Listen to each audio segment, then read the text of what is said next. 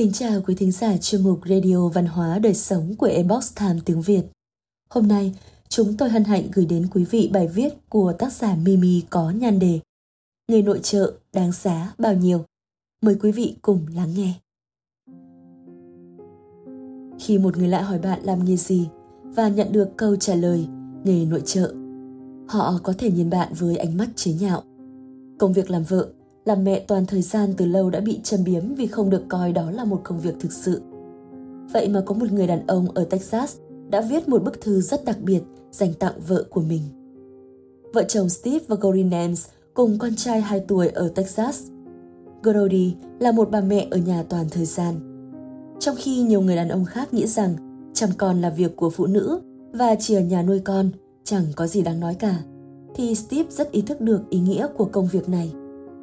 Trong một bài đăng trên mạng xã hội, anh đã viết Vợ tôi ở nhà và chăm sóc con trai mỗi ngày.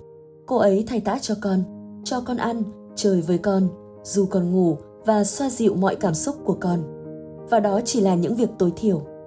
Steve còn chia thành từng mục công việc mà vợ anh thực hiện, bên cạnh là mức lương trung bình cho công việc đó ở ngoài xã hội.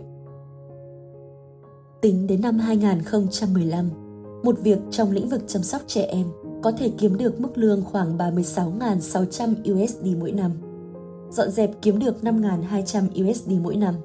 Nấu nướng khoảng 12.480 USD mỗi năm. Một trợ lý tài chính có thể mong đợi 3.900 USD mỗi năm. Sau khi cộng thêm mức lương trung bình cho tổng số 7 vai trò tương đương trong lĩnh vực chuyên môn, Steve đã đưa ra một kết luận vô cùng bất ngờ. Người vợ nội trợ của anh nên được trả 73.690 USD mỗi năm. Nói tóm lại, tôi không đủ khả năng để vợ tôi ở nhà. Là một người nội trợ, mức lương được định giá gần gấp đôi thu nhập thực tế của tôi. Steve viết gửi vợ.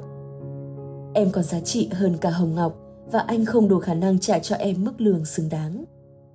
Trở thành một người mẹ toàn thời gian đòi hỏi sự hy sinh rất lớn của người phụ nữ. Steve biết vợ mình xứng đáng được đánh giá cao hơn. Anh đã lựa chọn cách đặc biệt này để nói với mọi người rằng nội trợ là một nghề vô giá. Câu chuyện này làm tôi nhớ đến thời gian vừa qua, cư dân mạng truyền nhau một bức thư của một người chồng gửi vợ chăm con ở nhà. Đối với phụ nữ Việt, đây có thể là bức thư tỏ hết nỗi lòng. Em thân yêu, hai ngày trước chúng ta đã có một cuộc tranh cãi gay gắt. Lúc đó là 8 giờ tối.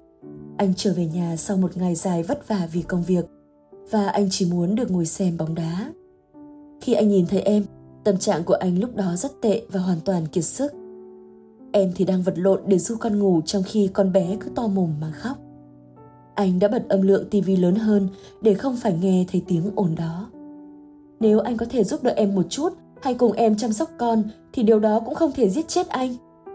Em đã nói với anh bằng giọng điệu đầy khó chịu và giảm âm lượng tivi xuống như cũ. Anh đã trả lời một cách giận dữ. Anh đã dành cả ngày làm việc còn em chỉ ở nhà cùng con chơi búp bê. Nói qua nói lại một hồi, em đã khóc vì tức giận và mệt mỏi. Anh đã có những lời độc ác với em.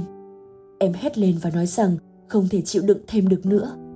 Em đã xông ra khỏi nhà ngay trong đêm, bỏ lại anh và con.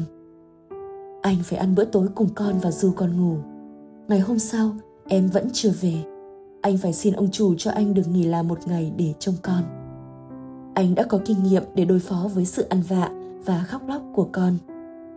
Anh đã có kinh nghiệm trong việc chạy quanh nhà và đưa con đi tắm. Anh đã có kinh nghiệm pha sữa cho con mặc quần áo dọn dẹp nhà bếp tất cả gần như cùng một lúc. Anh đã có kinh nghiệm bị nhốt cả ngày mà không được nói chuyện với bất kỳ ai trên 10 tuổi, ngoại trừ con của mình anh đã có kinh nghiệm với việc không thể ngồi yên một chỗ để thưởng thức bữa ăn một cách thoải mái. Vì anh còn bận rượt theo để đút cho con ăn. Anh cũng đã có kinh nghiệm về việc tinh thần và thể chất gần như kiệt quệ. Cái anh cần là một giấc ngủ thẳng 20 tiếng. Nhưng điều đó đã không xảy ra vì anh phải thức dậy khi nghe tiếng con khóc. Anh đã trải qua hai ngày, hai đêm trong vai trò của em. Và anh có thể nói rằng anh đã hiểu tất cả anh cảm nhận được sự mệt mỏi của em anh cảm nhận được rằng làm mẹ là một sự hy sinh không gì sánh bằng anh cảm nhận được rằng một ngày làm mẹ còn vất vả và căng thẳng hơn 10 giờ làm việc trong một công ty tài chính. Anh cảm nhận được sự thất vọng của em khi em chấp nhận từ bỏ công việc mà em yêu thích, chấp nhận mất đi thu nhập riêng chỉ để ở nhà trông con.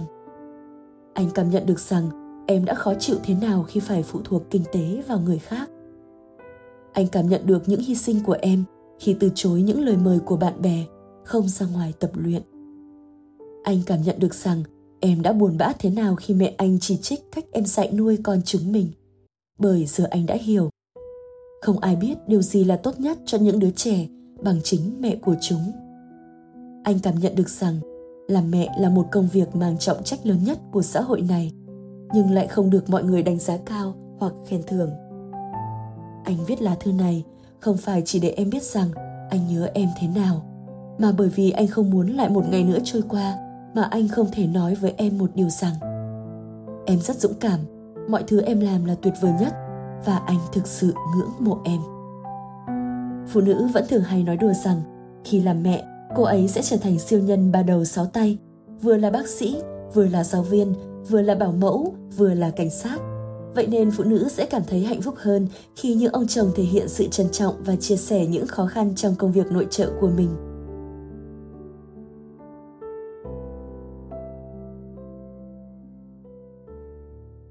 Quý thính giả thân mến, chuyên mục Radio Văn hóa Đời Sống của Ebox Time tiếng Việt đến đây là hết. Để đọc các bài viết khác của chúng tôi, quý vị có thể truy cập vào trang web e itviet.com. Cảm ơn quý vị đã lắng nghe, quan tâm và đăng ký kênh.